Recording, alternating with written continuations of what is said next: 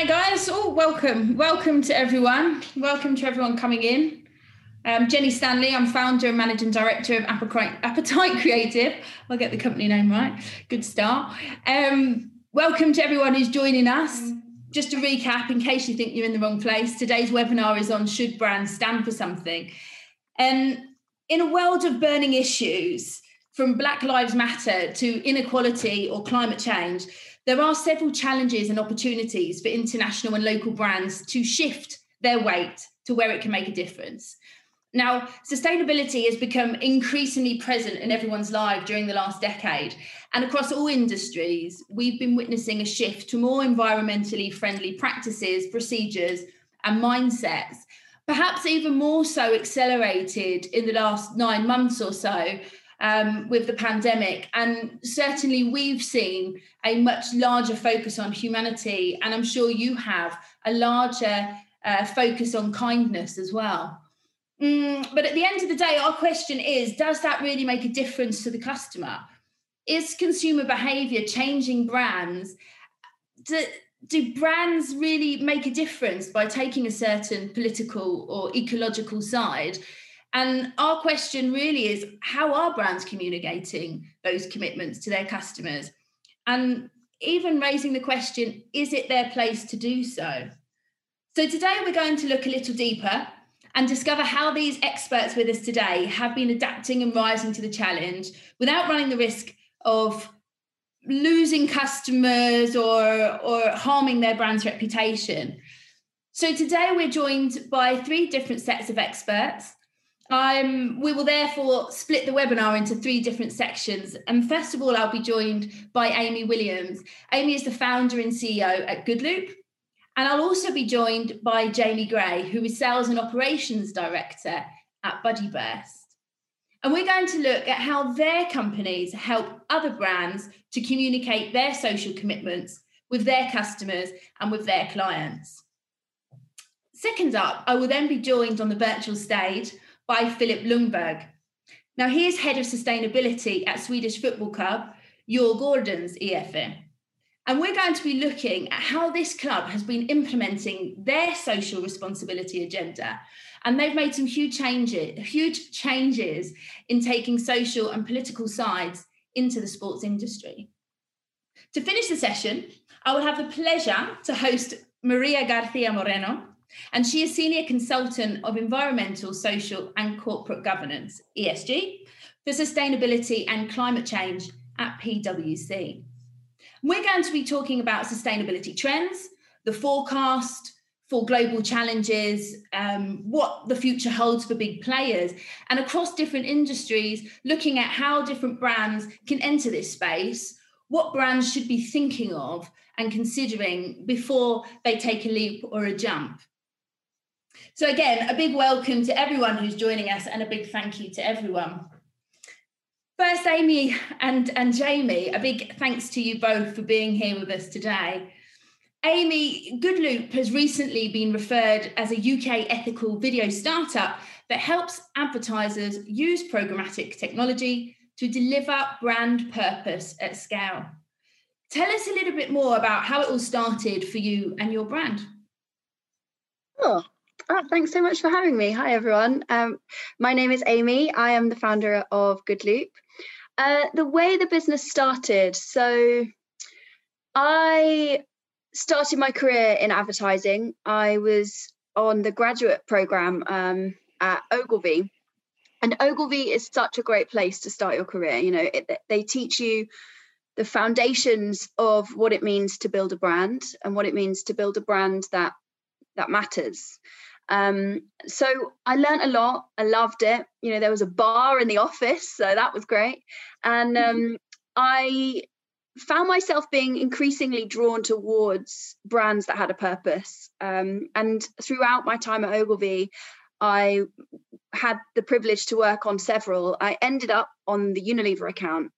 And Unilever, this was back in sort of twenty fourteen, fifteen. So Unilever had just done that big study that's now an iconic study that showed their sustainable and social brands grew fifty percent faster than the rest of their portfolio. And to me, that was just such an earworm, you know, the idea that you can do good while selling more soap. It made social impact seem so scalable. Um, to kind of align it with business metrics, it just it enabled you to tap into the global influence and reach of these massive corporations. So I kind of, I felt both very passionate about this idea of brand purpose, but also I felt that I wanted to take, you know, leave Ogilvy and, and, and build something on my own. Um, and when thinking about the way that purpose sort of, um, the way that purpose is um, used across our industry, the area where I felt like there was the most opportunity was in media. You know, creative agencies and strategic agencies make beautiful PowerPoints and, you know, three-minute manifesto films about what a brand stands for. But when you look at media, which is typically like ninety percent of a brand's budget, there's so much negativity, you know, whether it's ad blocking or misinformation and hate speech or ad fraud or viewability issues. Like, the media industry needed some good news. So um, Good-Loop's all about applying purpose within a media landscape. So we drive ad engagement by using media money to fund charities around the world. Some, some great stats there uh, and, a, and a great story. Um, we will we will certainly be coming back to that. Um, just to have an introduction from Jamie too. Jamie, BuddyBurst is, is closely associated with protecting the environment.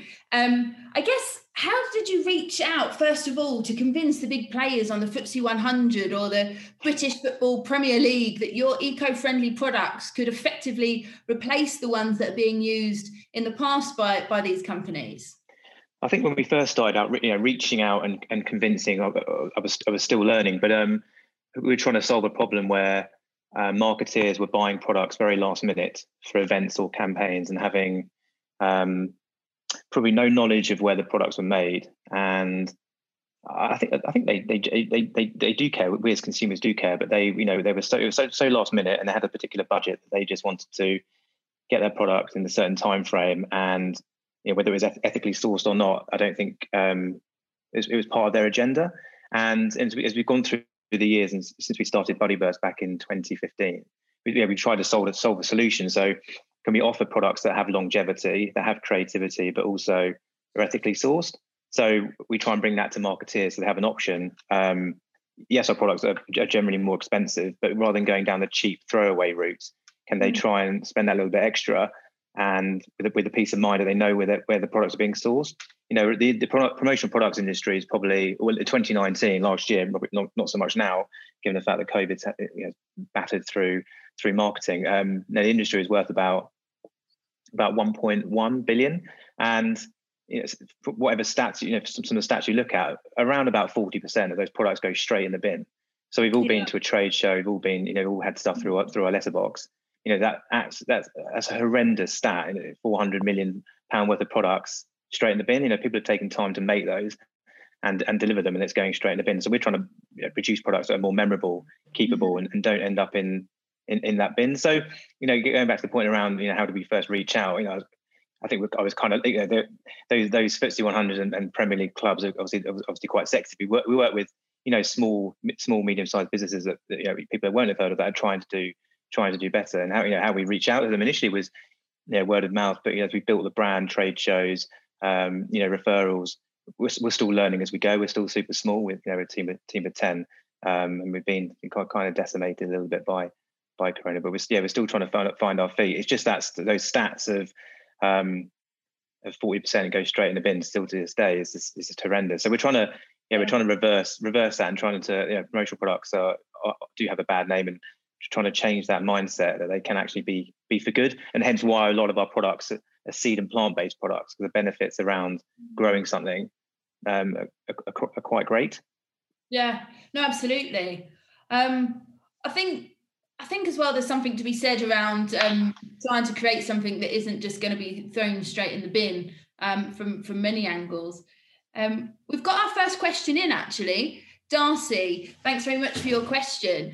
Um, he says fifty-seven percent of people have made significant changes to their lifestyles to lessen their environmental impact, and as nearly twenty-eight percent of consumers expect to buy less at physical stores, according to McKinsey.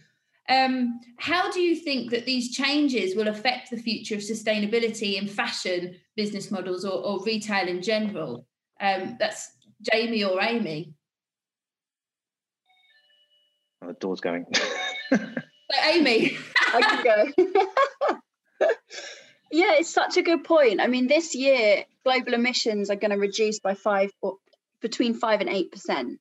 And that's because, you know, we're doing this on Zoom, right? We're not all meeting in person. We're not all traveling yeah. in. We're not all traveling around the world. That's yeah. a, it's a huge change to our lifestyles. And it's really been a powerful um, way to illustrate what can be done.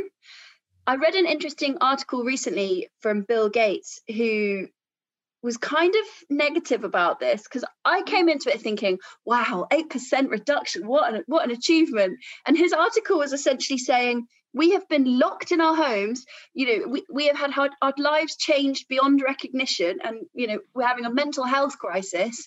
And all of this has only, has only culminated in a five percent reduction.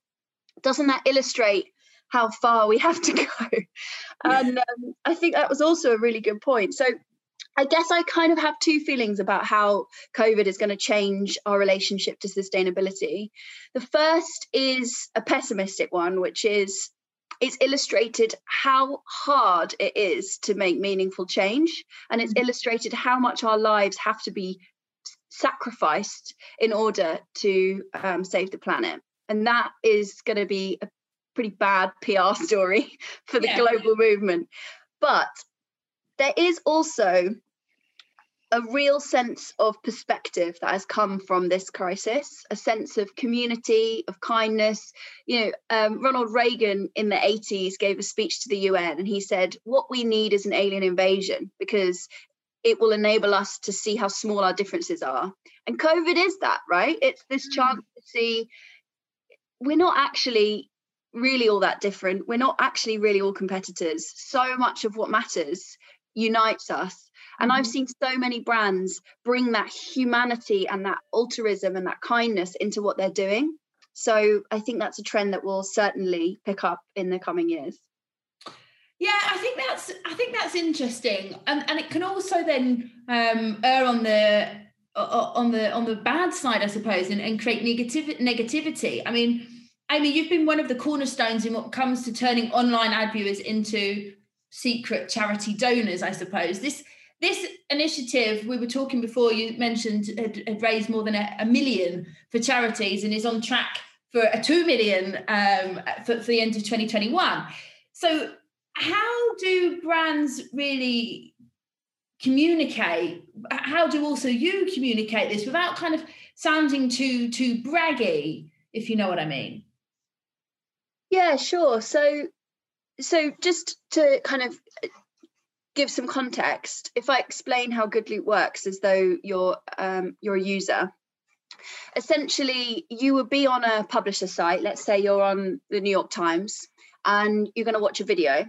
Good-Loop will sit in the ad placement before that video. So we buy premium skippable pre-roll, and uh, there's a message to the user that says, if you don't skip, if you choose to give this advertiser a little bit of your precious time and attention, then you get to use some of their money to donate to a charity of your choice. So it's a watch to donate proposition. And as you say, it's almost that idea of becoming a secret donor, right? It's mm-hmm. harnessing the value of our eyeballs, harnessing the value of our attention and using it for good. So from a consumer point of view, our messaging is really all around getting to do good for free. Use the corporation's money and um, give them a little bit of time, and then you get to choose what charity it goes to. And that moment of interactivity, that moment of decision and choice is so important when you're thinking about brand purpose. It's so important to empower consumers to do good through your brand, rather than to just stand on a pedestal and say, look how great we are, we did all these amazing things. It has to involve consumers. So from a from a purpose communication point of view, I think it's it's a really powerful way to deliver that. And then from a brand point of view, and when Good-Loop is talking to our customers, when we're talking to brands like Unilever and H and M and Coca-Cola, the way to get around that sense of worthiness or brag bragginess, as you mentioned, is really to focus on business results, right? It's lovely that we donate to charity. I'm so proud of having given a million quid to charity this year, but we don't do it for the warm, fuzzy feeling. We do it because it drives higher engagement results, it drives higher ad recall, it drives brand uplift, and it ultimately it drives purchase. And we have the stats to back that up. And whenever we're going to a client, we focus on those business metrics first and foremost. And the warm, fuzzy feeling is the cherry on top. Uh-huh. No, that makes good sense. Um, Jamie, hopefully you've attended to your um, un- unwelcome house guests. Um, if you're back with us, could you, yeah, could you it, tell us a little went- bit... It went twice, the gate, sorry. Oh, how, Put it next to me now. I ripped through, ripped out my charger on the laptop, it's all going well. Oh, great, great. Um, I mean, my question really to you there is, is around um, that, that positive change. So Amy talks about, you know, being able to see positive influence um, for con- consumer behaviour. Do do brands see any difference in, in changing their, you know, perhaps standard pen to their seed growing Uh, option? I mean, what, what have you seen? Is there any kind of positive change there? It's, it's, it's sometimes tricky for us. I think we can we can only see, you know, the products that we've that people have bought or customers have bought over the last yeah. I think nine months. When lockdown happened in March, you know, we completely panicked. We thought, you know, it's going to be the end of our business, but actually, people were at home or out in their garden if they're lucky enough to have a garden, or you know, doing something with a with a partner or, or a child. And I think our products, you know, seed and plant products, Uh, lent quite well into that into that landscape, pardon the pun. Um, yeah. You know, sometimes we, we we it is difficult for us to see the end game, to see the the, the positive effect that a, a giveaway is having on a on a consumer. I can you know I can only go from um, examples that we you know we've worked with in the past, and some, like I say, some big companies and small companies. But um, yeah, in terms of you know, for example, we used to work with a restaurant chain um, who've been hit pretty hard called Wacker.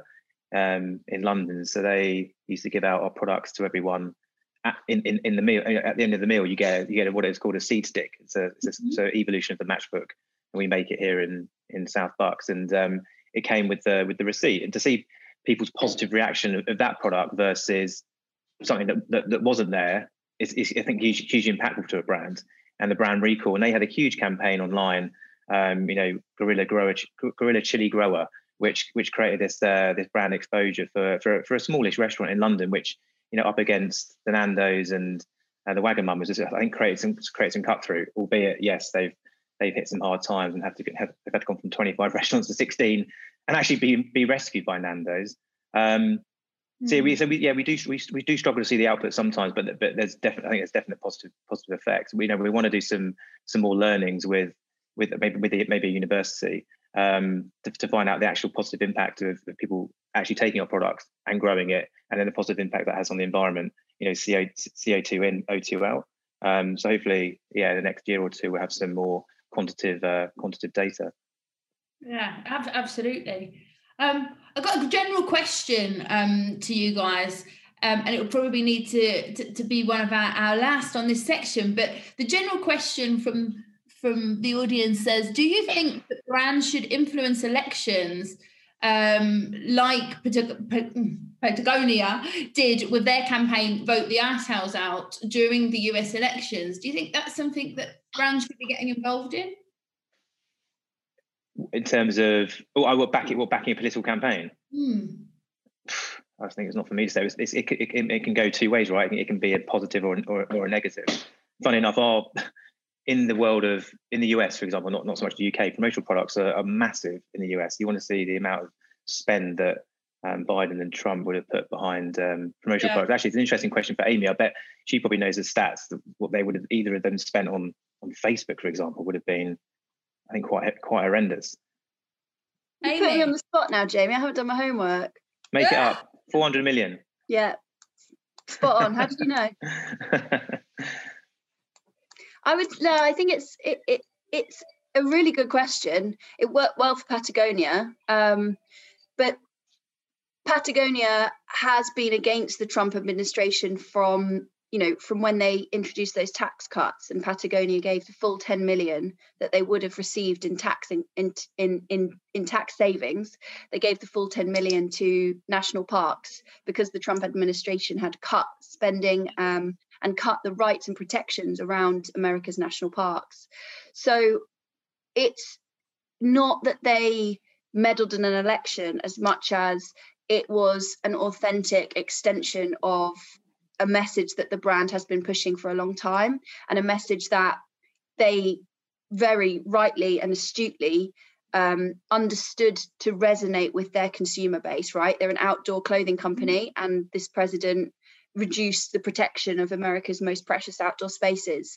So yeah. um, I wouldn't say it's a yes or no on getting involved in elections. I think it's about Um, deciding what role your brand has in society, and if you're going to be a brand, you know, and, and there's there's some hygiene factors, right? Like every brand should have a, a, a policy on carbon neutrality and su- sustainability. Every brand should have a policy on diversity and inclusion. I'm talking about, you know, above and beyond not being a dickhead. What is your stance on the world? What is your call to arms that gets consumers excited and brings them to you and creates that gravity and that emotional connection with your consumers? And you have to pick one, you have to pick a couple of horses. You can't talk about everything. You can't be authentically involved in everything, mm-hmm. but you've got to pick those one or two issues that are societal issues that you can authentically have a voice in and that matter to your consumers. Be it L G B T Q rights, or be it um, workers' rights, or be it, um, you know, the perception of beauty in the industry and, and celebrating real beauty and real women. Finding that one key thing that matters to you um, is yeah. the most important metric, I'd say. You've got to get it right though, haven't you? That's the thing. And I, th- I think that's a really a, a really important thing. So, you know, in terms of asking you the question, should brands stand for something? Well, obviously your answer is yes. Um, but I think what's interesting there is, you know, what you say, Jamie, you've got to get it right. What, what you're really pointing to there, Amy, is in order to be Uh, genuine is to choose something that you're connected to and then be passionate yeah. about it. Yeah. Uh, so, you know, I think that's really great, great insights to, to to take from to take from this segment. So, thanks a lot to both of you for, for your uh, fantastic insights and uh, on the spot questions there. So, thanks a lot. Um, me. I think I think as well what that really does is gives us a really nice intro into the next section of our webinar, um, where Philip Lundberg, head of sustainability of the most recent champions of the Swedish football um, league, um, is going to tell us a little bit more, um, especially around authenticity. And I think um, that's something we're going to talk about now. Philip, tell us, how did it all start for you? How did sustainability and sports touch points in, in your life? Well, um, first and foremost, uh, thank you for having me. It's it's great to be here with you all. Um, we were the two thousand nineteen champions. Uh, unfortunately, Malmö of south of Sweden just a few days ago won won this league this year. So, but last year, yeah, yeah. Um, that was uh, actually a perfect transition. Uh, the last thing I, I actually took notes here. One or two issues that matters. Um, that's really what is what's it what it's about for us as well. Um, to answer your question, uh, for me. Personally, Djurgården has always been an important part of my social life. Uh, I've been to matches as a kid with my dad, uh, as a young guy with my friends on the stands, uh, and now you'll find me at the family section with uh, with a son of my own. Um, on my dad's side, being a supporter of the club goes back to its founding of uh, eighteen ninety-one. Um, I believe that historical dimension is important to mention because it says something about the timeline uh, the club has been around and affecting so many people in the city of Stockholm. Um, So on a personal level, I have been a close supporter my whole life. Uh, on a professional level, sustainability uh, coincided, coincided with uh, the start of my career at, at Djurgården Football Club. Um, I have a master in political science and addressed football and sustainability uh, in my master thesis, uh, which eventually, eventually landed me a job in the club.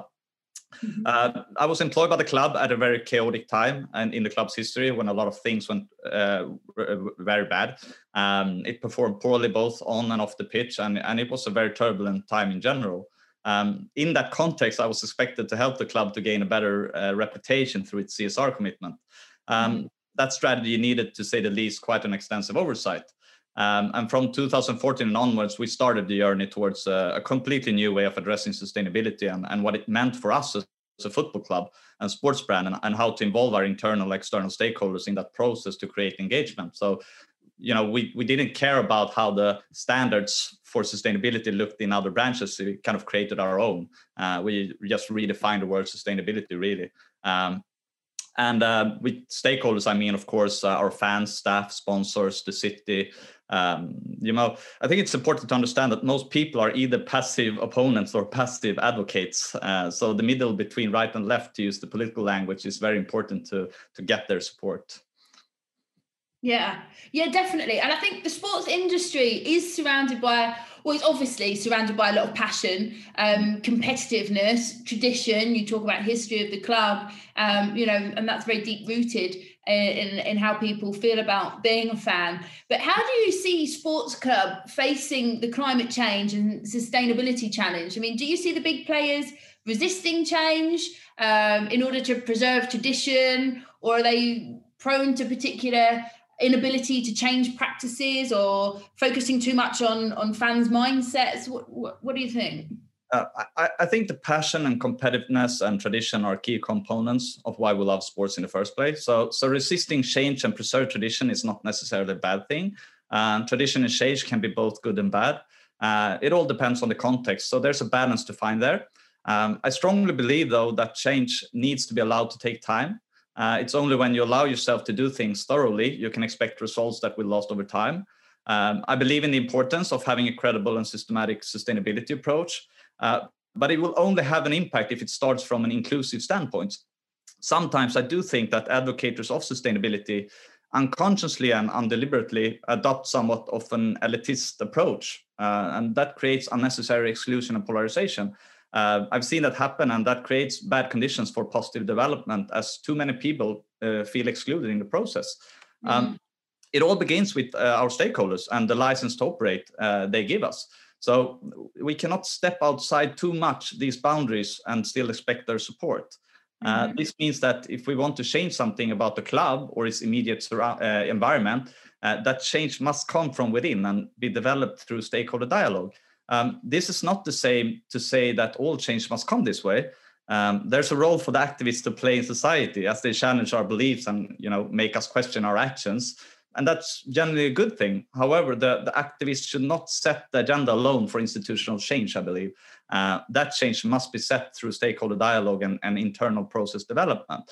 So involve the stakeholders, involve them in the vision of the club, uh, in our case, explain how sustainability helps us develop the club and, and what role they play in all that. Uh, I think that's where we as a club has been successful. Uh, we adopt the language to the listener. Uh, you know, not everyone has to be enthusiastic about sustainability, uh, but they can at least, you know, support what we're trying to achieve. Yeah, and, you know, I think that's another thing as well. Not everyone is always going to um, feel the same about the things that you do, and I think that's just in general, isn't it? But not to not to get too hung up on one hundred percent um, approval before taking anything forward. Um, you know, we've seen we've seen quite a lot of examples of, of sportsmen, institutions clearly taking sides, especially in racial equality issues. Um, you know, I'm sure you saw um, Lewis Hamilton used his Uh, worldwide visibility to promote the fight against racism.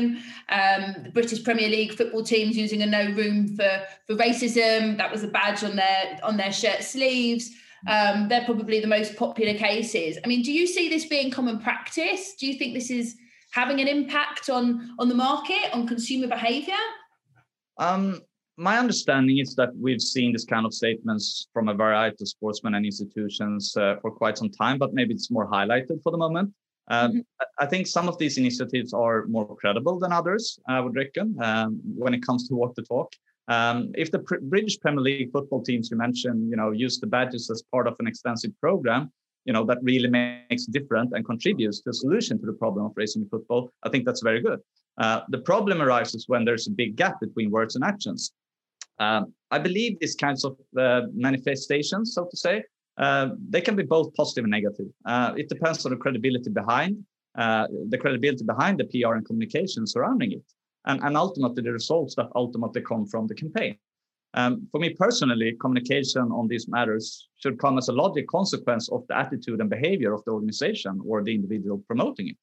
So if we allow ourselves to generalize a little beyond the examples you just uh, uh, quoted, I do believe that that discussion about politics in sports needs to be problemat- uh, to be a little more uh, problematized. Um, we need to be able to discuss it, uh, you know, discuss it without being for or against. Um, I have in my professional career at Djurgården found myself at multiple occasions sympathizing deeply with a message, but not wanting to be associated with the sender of that message, because they were either not serious enough, would not have any impact on the cause, or provide any solutions to the problem. So that's an important difference. I think it's often neglected when discussing sports and politics. So yeah. I, I, you know, I think there's a good point in that, and there's a there's a comment, well, a question really from from the audience that kind of links with that as well, and it, it really talks about Amazon's new climate pledge friendly uh, label.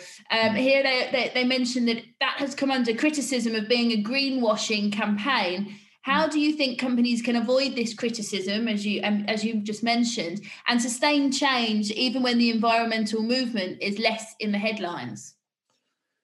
I believe uh, everything starts from within. Uh, you know, start uh, within your organization, take the internal uh, perspective first and foremost. In our club, I mean, we, we do a lot of things in the society. We are, we have this, you know, extensive program in schools, et cetera. But for the first two years, we almost didn't communicate about it, because that uh, was a very advantage for us, because then we, we you know, we had these uh, uh, errors in the beginning, and we can go back and we could change, and we could, you know, we did, detected all the times when we were doing things that we we were not, you know, we were not finished yet. We were not mature to to to be too uh, communicative about it. So I think, you know, there's a balance between, you know, sustainability and P R. And and don't get me wrong, I absolutely think there's huge potential for, for companies to to to use it in their the building of their brand. But you need to have, you know, that uh, uh, uh, that you know positive balance between, you know, are we actually, you know, doing what we're saying we're doing, uh, and are we are we prepared for the scrutiny?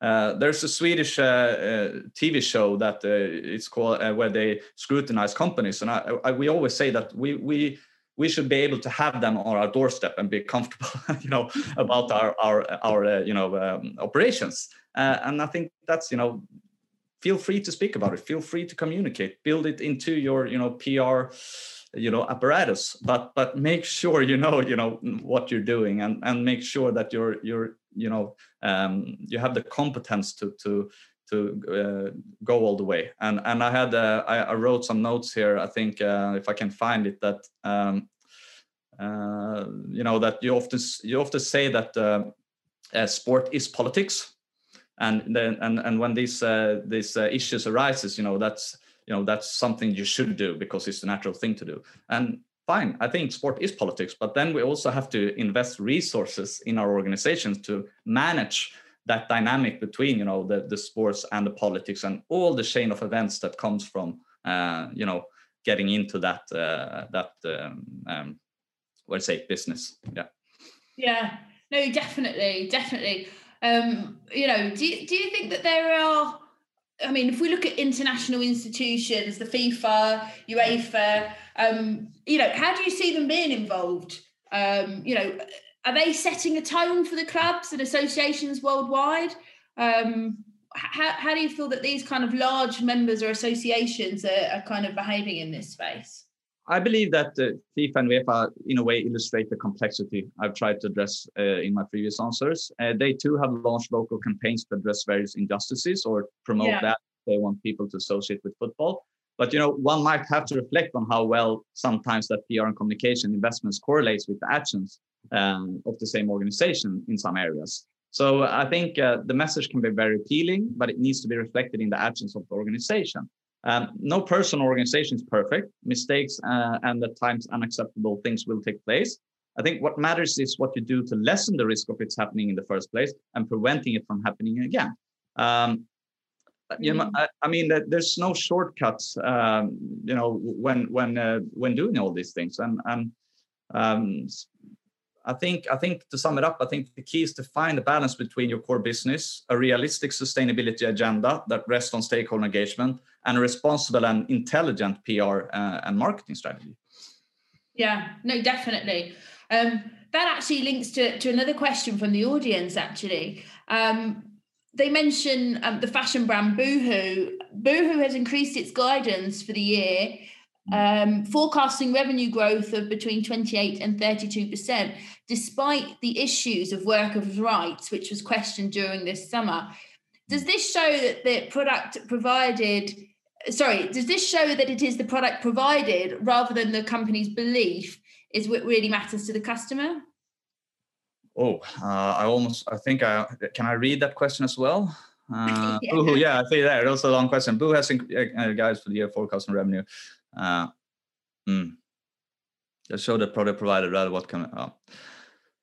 I guess uh, I guess you could say that. Uh, I think um, I think this illustrates again, you know, the the the balance between, you know, um, when we when we put it out there, you know, are we are we comfortable with with uh, the the questions that will be. Uh, you know, the the questions that people will have for us. And I think, again, you know, it's, it's about always being uh, improving systematically and, and have a, a really long-term strategy in, in, in what you're doing. Uh, I sometimes, uh, you know, joke and or to provoke, say that our sustainability strategy is like an oil oil ship, oil tanker. It's it's quite ugly at sometimes. It's slow.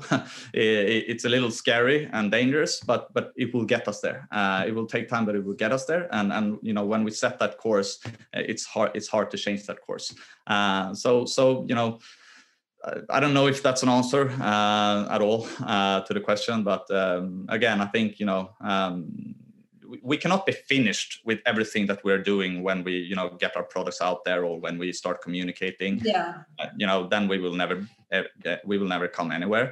But you know, at least you know, good enough, uh, at least, and then you know, have a credibility in in in addressing the. the issues that you need to perform better at.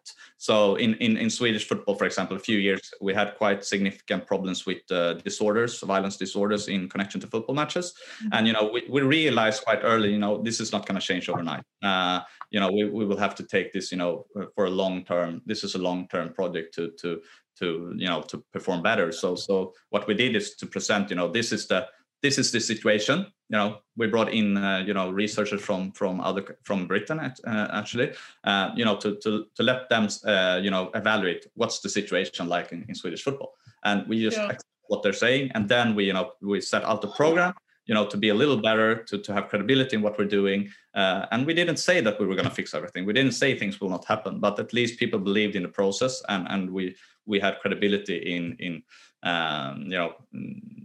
In, in what we're doing, and that we, you know, we will we will get there, but but we will take time, and you will have have to have confidence in what we're doing, um, and that bought us time. And I think, you know, again, you know, if you're a little more, um, if you're a little more slow in in when you speak about sustainability or your P R activities around sustainability, then you buy yourself time to improve. Mm. Uh, and I think that's, you know.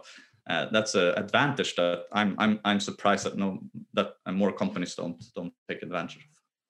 Yeah, no, no, absolutely. You know, f- thank you so much, Philip, for your contribution. I think there's some really great issues there that you're talking about, which is really building it from within. So, you know, if you want if you want to have a T V crew turn up and investigate, you want to be clean. You want to be able to kind of bear all and say, listen, we really are committed to what we're doing. And I think that's what helps give the authenticity that if you don't have can can lead to the kind of greenwashing, which, you know, one of, one of the audience members talked about. So I think that's a fantastic insight.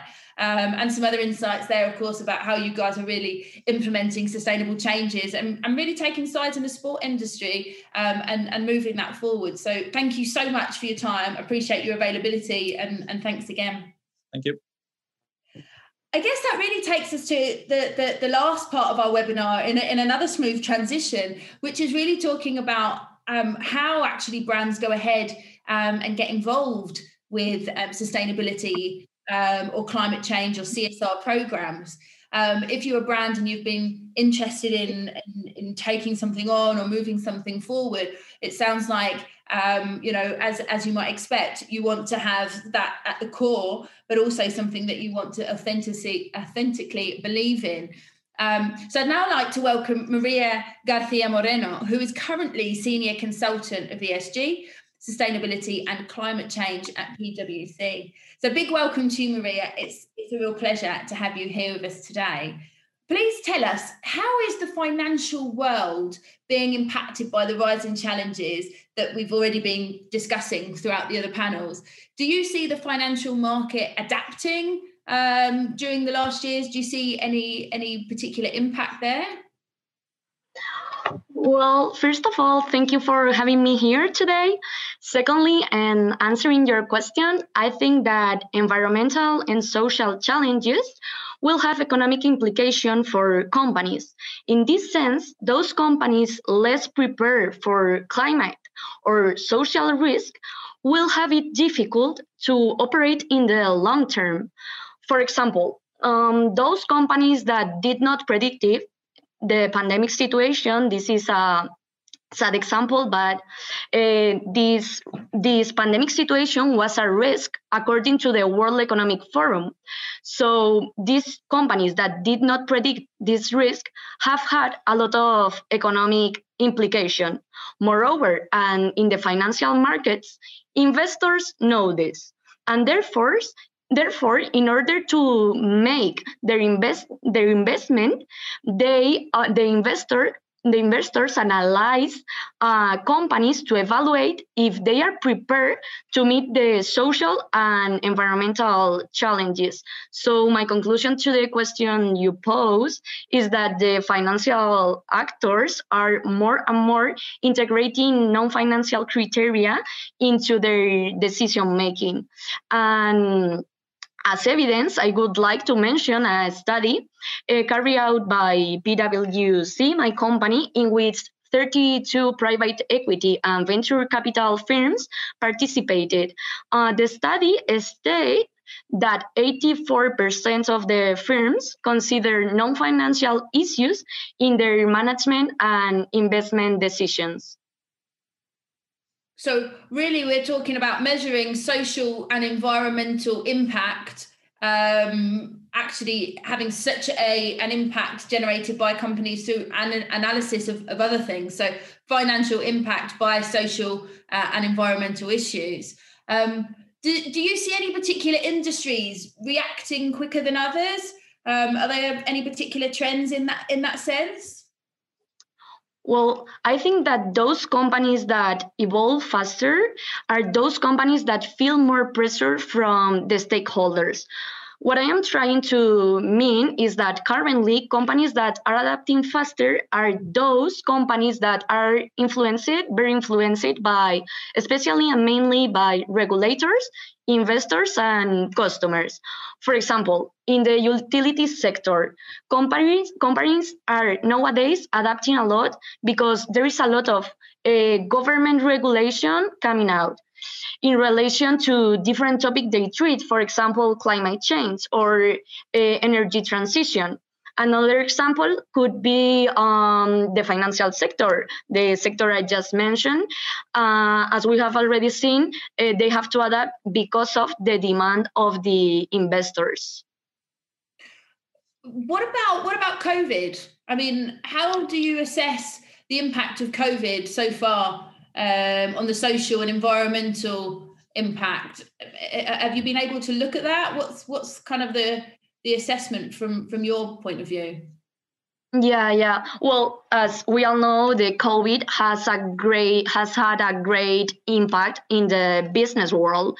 Um, there is a matrix uh, from the World Economic Forum, and in, in this matrix, it is represented in one part the impact that each risk should suppose, and and in the other side, the probability of occurrence of each risk. In this sense, last year's matrix uh, represented the pandemic situation as a risk very unlikely to happen, but if it come real, it would have a huge impact, a high impact. As we have seen, the COVID has impacted differently, I would say, in each sector. In each sector. However, in a generic way, we can mention some example of how the COVID has impacted two companies. First, in the um, In the company business model, it has supposed a digital orientation of the business, of the business model, a variation in the demand of products, changes in the value of the products, modifications in the workforce, and a lot of other things.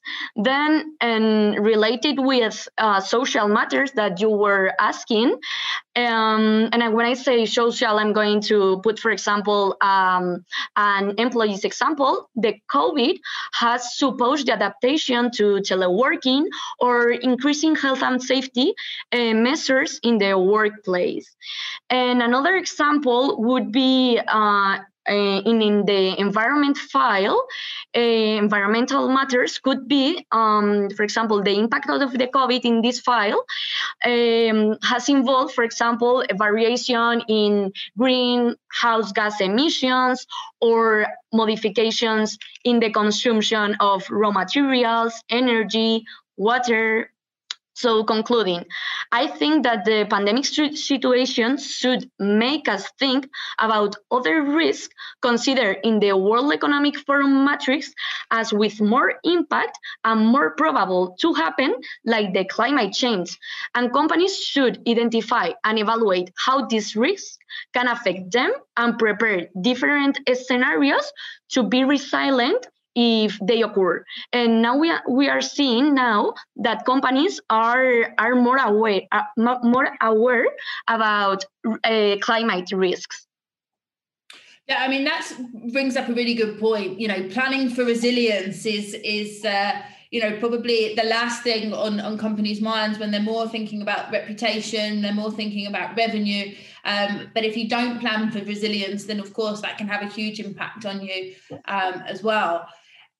I guess there's a lot of different factors companies need to be thinking um, about if they want to do something in the corporate responsibility area.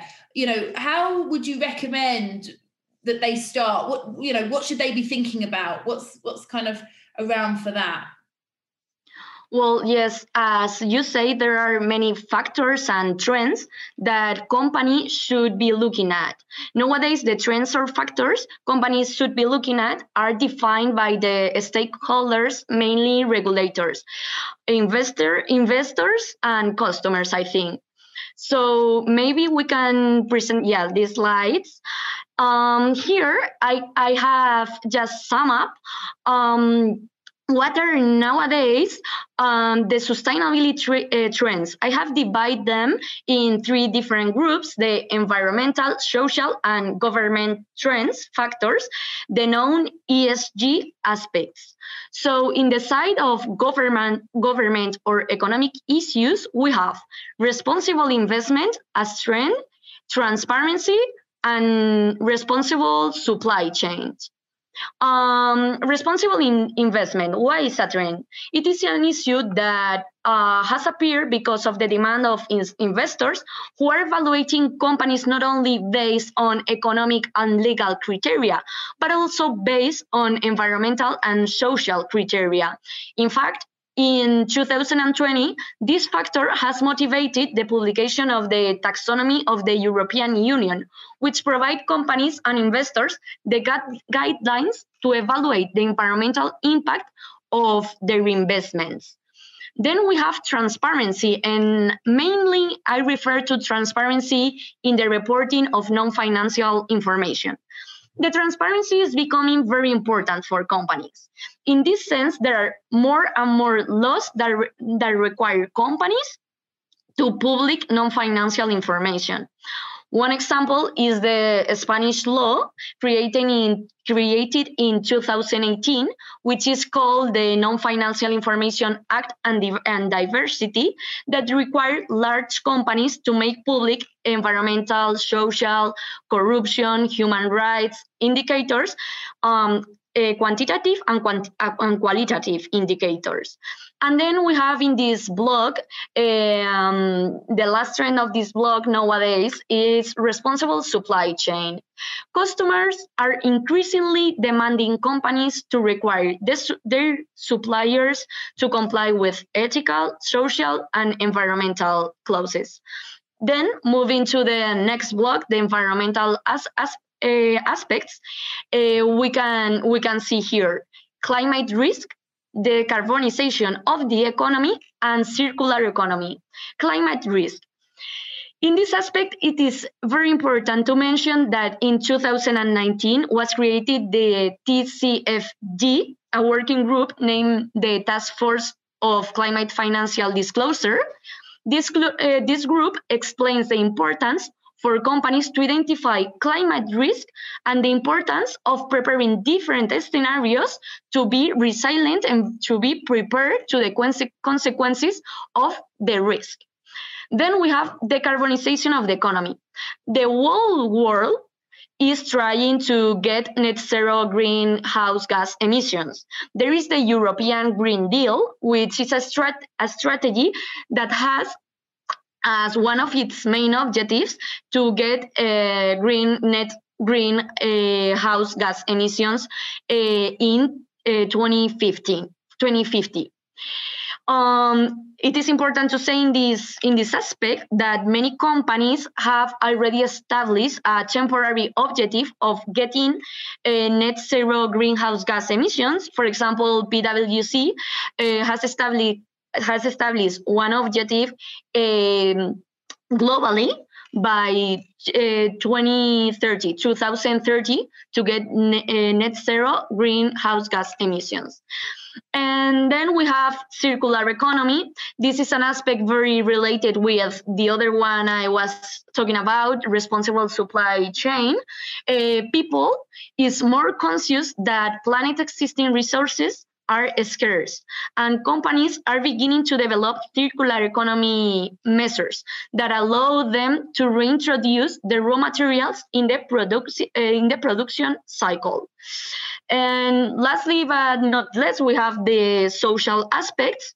And in this blog, um, uh, the two issues becoming more, more important are digital business orientation due to COVID and diversity. And when I say diversity, I'm saying not just gender diversity, but also all kinds of di- diversity, like cultural diversity.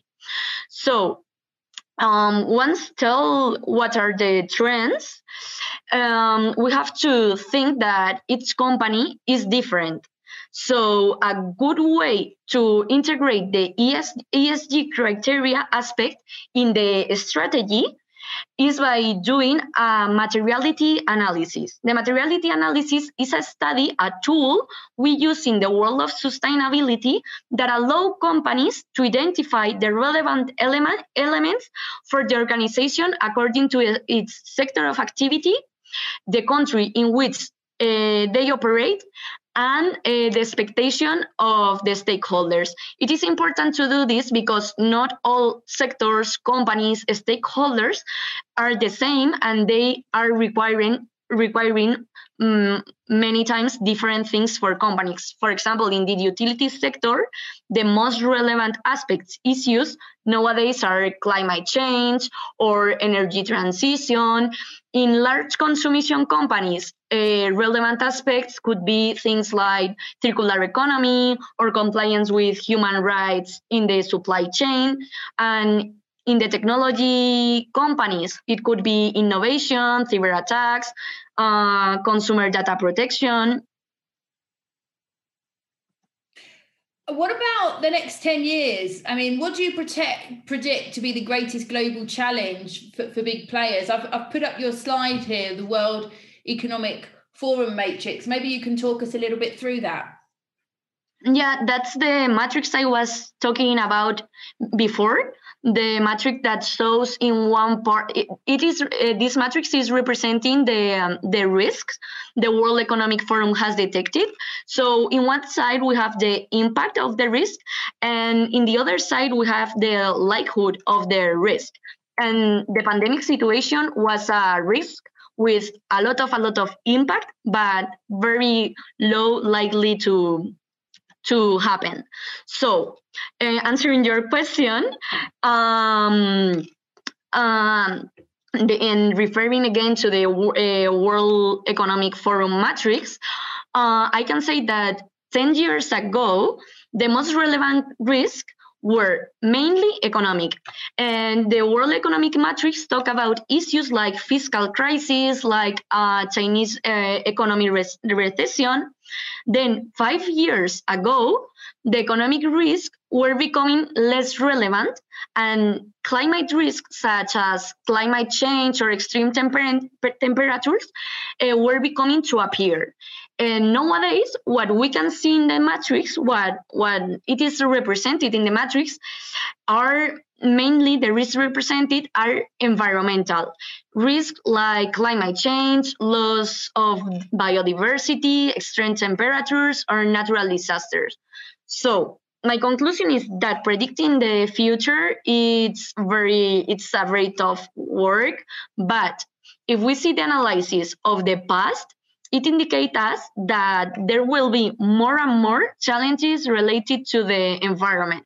Therefore, as we have been saying, companies must be prepared to face these risks quickly in order to be resilient. Absolutely. I think, you know, there's some really interesting points there, especially about, you know, that matrix and having a look to see that the, you know, those green diamonds really are the environmental risks, and, and companies do need to think about that. Um, yes. And, and therefore, you know, it's a it's a big think uh, point for companies. But I think something else that's quite interesting is also the change in, in consumer behaviour. Um, we've got a question here. Um, seventy-five percent um, consider a trusted brand to be an important purchasing factor. However, younger consumers, particularly Gen Z, Gen Zers, Gen Zers, sorry, and millennials are more likely to experiment with smaller or less known brands during the pandemic. Will small businesses only succeed if they have environmentalism at the heart of their business ethics? Yeah, I think that uh, little companies do not have to have, like, in the center um, the um, business ethic. I think that is all um, a, a group. You have to to have the business ethics and consider it, but and if you consider the business ethic, even if you are a little company, you can Uh, remain longer in the long term. So it's not to have it, my opinion is that is that it's not to having it in the center. Your strategy can be a, can have other objectives, but you have to uh, obtain your objectives uh, taking business ethics. And if you get your objectives uh, Uh, taking your business ethics, I'm sure that you will remain in the long term and you will get your objectives. Sure, sure. Some good advice there. I guess to conclude, I must ask you the main question of which the webinar asks. Should brands stand for something? Um, of course, uh, brands should stand for something. A good brand, I think that should represent its identity and its values. Uh, for a brand, in order to remain in, in the long term, what I was saying, it is fundamental that its customers, investments, investors, and all the stakeholders feel represented by the brand. For example, um, customers of Coca-Cola know what the brand represents. Uh, if there is a customer of Coca-Cola, if there is no Coca-Cola, he the customer won't have a drink. And it's not because of the flavor of Coca-Cola, of the taste of the drink. It is because of the value of the brand. And moreover, what brands represent have a, have a value that is called the goodwill. This value is reflected in the balance sheet, in the annual accounts of, of each firm. The goodwill is an intangible asset that refers Uh, the brand value or positioning of the company. So yes, for me, companies uh, definitely should stand for something. Thank you so much, Maria. Thank you for your time. Thank you to everyone. Thank you to all our, our participants today. So thanks to Amy, to Jamie, to Philip and Maria, and of course to everyone here that joined us both on the Facebook stream but also on the, on the Zoom today. So a big thank you to everyone. I hope you've learned some things here. I certainly have. Um, this will be available on YouTube, on our podcast, and look out for our next webinar, which will be in December, looking at building reputation in a B two B world. Thanks again to everyone and have a great day.